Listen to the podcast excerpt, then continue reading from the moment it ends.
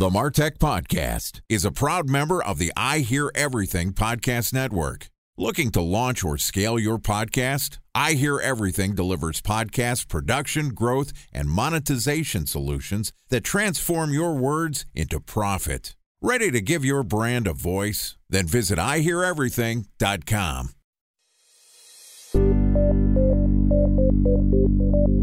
From advertising to software as a service to data Across all of our programs and clients, we've seen a 55 to 65% open rate. Getting brands authentically integrated into content performs better than TV advertising.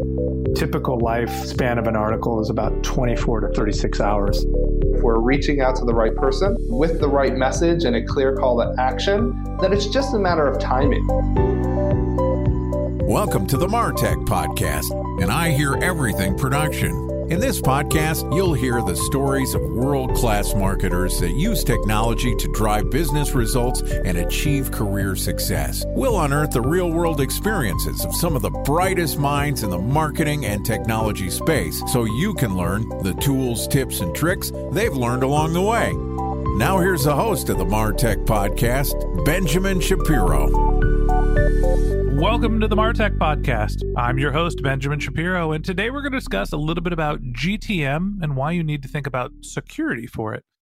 Joining us is Daniel Avital, who's the Chief Strategy Officer at CHEQ, which is a global leader in go to market security trusted by over 14,000 customers worldwide to protect their marketing, revenue, and data operations.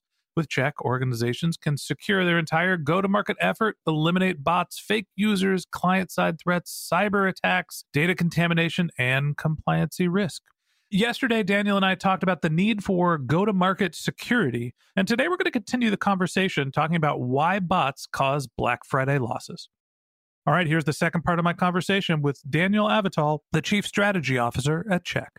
Daniel, welcome back to the Martech podcast. Thanks, Benjamin. It was a pleasure talking to you earlier and glad to be here again. Excited to have you back on the show and talk a little bit more about this notion of go to market security, where yesterday you outlined that potentially up to 40 to 60% of our conversions are actually not really conversions. They could be part of the fake web, bots and scams, and God knows what else the Elon Musk Twitter legal strategy. Hey, the entire internet's fake, so I shouldn't have to pay as much. But this is a real problem for companies that are relying on digital marketing and web conversions because we can't necessarily always validate that the people we think are coming through our doors are actually, in fact, people. And it's not just in your go to market, your B2B, your SaaS. We're seeing the same thing in e commerce, and we're coming up on Black Friday here. So, talk to me about Black Friday bots. How big of a problem is this? Is e commerce really a place where we're seeing lots of false conversions as well?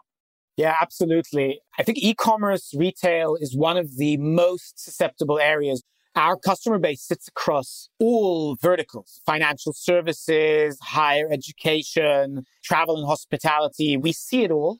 And definitely e-commerce in our global bot report last year reported an average of 32% of all traffic in e-commerce retail sites is not real or falls under the definition of the fake web. Not necessarily just a bot. It could be automation tools. It could be proxies, which are a problem. VPNs are a problem in e-commerce if they're restricted to geo, and it is a major problem. And we also released data last year from we did a post-mortem on Black Friday in the US, found one in three shoppers online in the US was fake.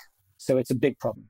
That's an incredible amount. One of three shoppers are fake. Now, talk to me about what the business impact is there. If I'm running an e commerce store and somebody goes through and has a conversion, and I ship them a physical product and I get a credit card and they're paying, how do I know if that's a fake or real transaction or do I even care? I'm getting paid for this conversion. Isn't that what e commerce is all about? Well, remember, when I say one in three users visiting these websites across Black Friday is fake, it doesn't mean that all of them are necessarily completing a purchase. But let's take the use case of which a fake user, bad actor, bot driven automation tool or script completes a purchase. Often this is done with stolen credit card information, probably purchased on the fake web, and will result weeks or months later in a chargeback. So uh, chargeback fraud is a massive, massive, massive multi-billion dollar problem. And this is one of the main use cases and one of the main sufferers is e-commerce. So the fact that they completed the purchase does not mean that it's going to end well. But again, many of these users are not completing a purchase. One of the most common attacks that we see across our retail customers is what's called a denial of inventory attack. So uh, really Machiavellian wars go on. I don't know if, how people are aware between retailers, especially on the big holidays. And we all know that ultimately there's items which are the best sellers are going to drive a big portion of the revenue, sometimes limited in stock, very heavy discounts. And the war for the consumers around these items. So we've seen countless cases. This is absolutely routine where bots or network of bots are sent to a competing website they perform what's called shopping cart stuffing, right? So they'll take a hundred items of the whatever Xbox, put it in the shopping cart, don't complete the purchase. This item is now depleted from the inventory and users have to go to a competing website. So you could be losing customers this way. And this is just one of many, many, many ways that retailers impacted on Black Friday that's an interesting tactic where competitive brands are basically sending bots towards their competitors to essentially gobble up the inventory so people can't make conversions. You mentioned the Xbox as an example. The gaming consoles, a million years ago, I worked at eBay, and the gaming consoles were always some of the biggest pieces of inventory that drove holiday sales. And the goal is to get people on the site for those sort of capstone, most important products, and then hope people buy auxiliary products or do the rest of their shopping on the site. So there's this idea that companies are blocking the amount of inventory for their competitors. What are some of the other things that are happening that the bad actors are doing around Black Friday and the holidays? First of all, Nike has put out a whole policy around this for this upcoming Black Friday. There's the whole issue of shopping bots, right? Just to be clear, shopping bot meaning that I have programmed an automation tool. Maybe it's a headless browser like Selenium to go into a website and complete the actions to make a purchase, which is extremely doable for a 15 year old kid with a laptop today. You can gobble up high demand items in milliseconds. Now, granted, the retailer is not losing. I mean, they're selling and they're selling the inventory quicker than ever. But do you really, as a retailer, as a brand, want your customers to have an experience where they feel that they're competing against bots to buy the items? I think that is a terrible experience. I think that's why Nike have put out a policy and a strategy around it for this Black Friday. A special thanks to our presenting sponsor, Mutinex. Ready to take your team from I think to I know? Then join brands like Samsung, ING, and Asahi who make better marketing decisions with Mutinex. Mutinex Growth OS, the marketing mix modeling platform that makes measuring ROI fast, easy, and cost effective. Request a demo at mutinex.co. That's M U T I N E X.co. Time for a one minute break to hear from our presenting sponsor, Mutinex. In 1919, John Wanamaker said, Half the money I spend on advertising is wasted. I just don't know which half. Well, the advertising landscape has changed since then, and instead of reaching your audience on two channels, you're probably reaching them on 20. Turns out John didn't know how easy he had it. But that doesn't mean that you should give up on striving towards marketing effectiveness. No matter how complex your marketing strategy is, Mutinex Growth OS is the market mix modeling platform that measures the impact of marketing on your bottom line. Mutinex's market mix modeling platform calibrates your insights against the latest market conditions so you can make media and marketing investment decisions confidently and quickly. Ready to take your team from I think to I know? Then join brands like Samsung, ING, and Asahi who make better marketing decisions with Mutinex. Mutinex Growth OS. Your best decision starts here. To learn more about Mutinex, go to mutinex.co. That's M U T I N E X dot co. Okay, here's the rest of today's interview.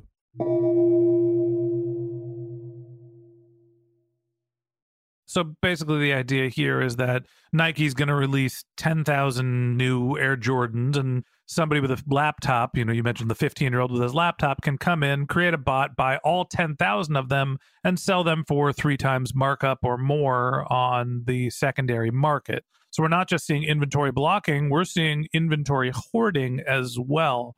What are some of the ways that e-commerce brands can protect themselves? You mentioned Nike has a policy to stop this. Is this all just a policy decision, or is there technology that's going to block some of the fake web from e-commerce sites? You know, I always say policy comes in where technology fails. I think it's first and foremost a technological challenge that organizations, retailers, brands, the whole internet needs to commit to this idea that we are going to secure the go-to market. Why is this happening? You think about where is security being applied today? It's being applied in the cloud, right? So we put on our information in the cloud and now we have cloud security because it's a big attack surface.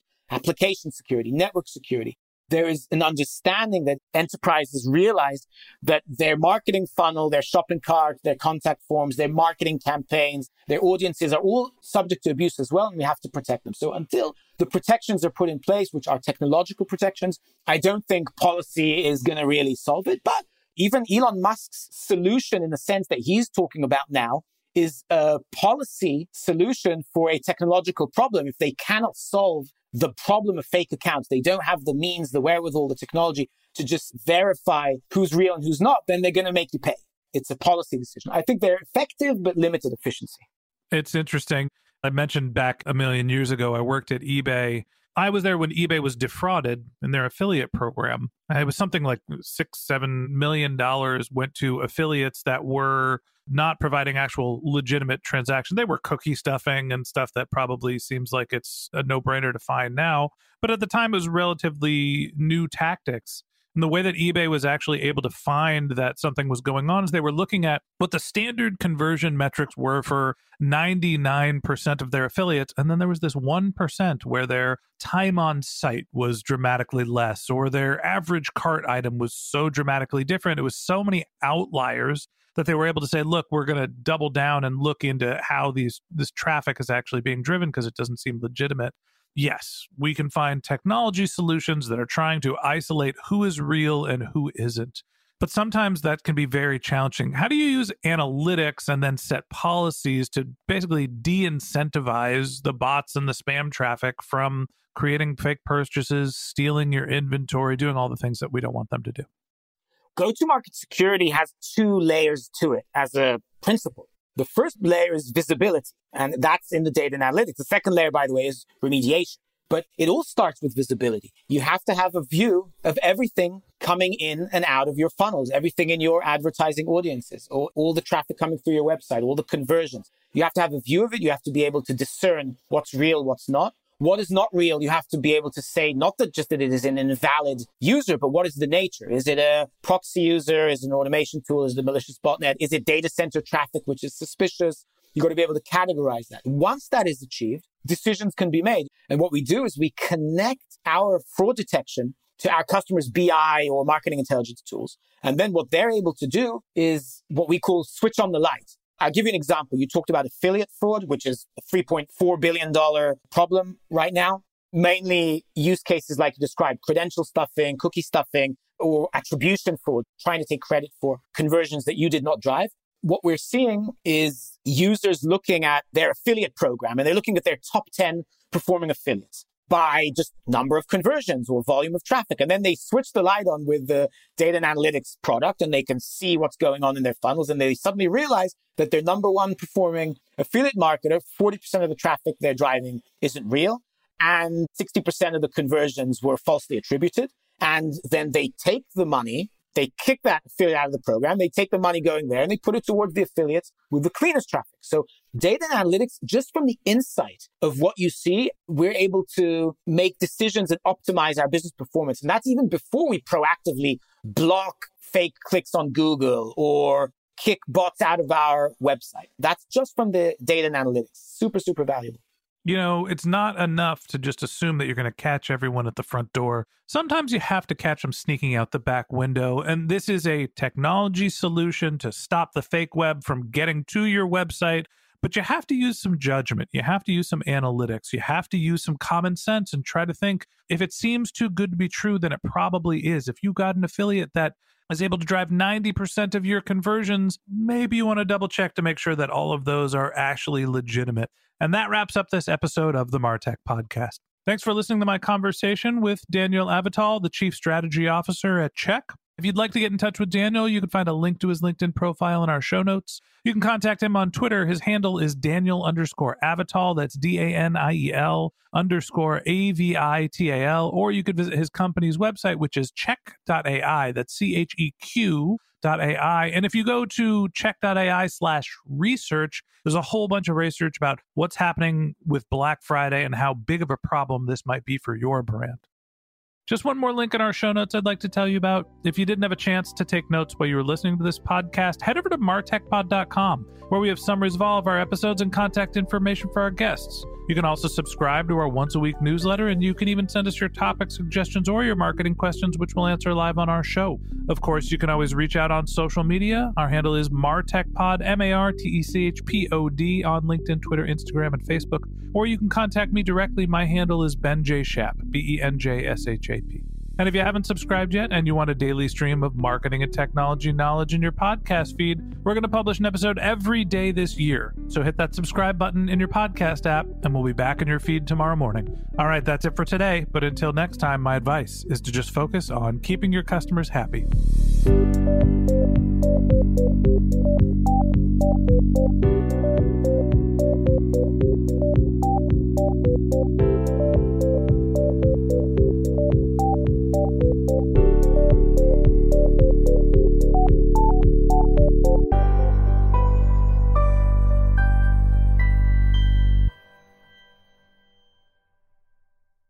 Thanks for listening to the Martech Podcast, and I Hear Everything production.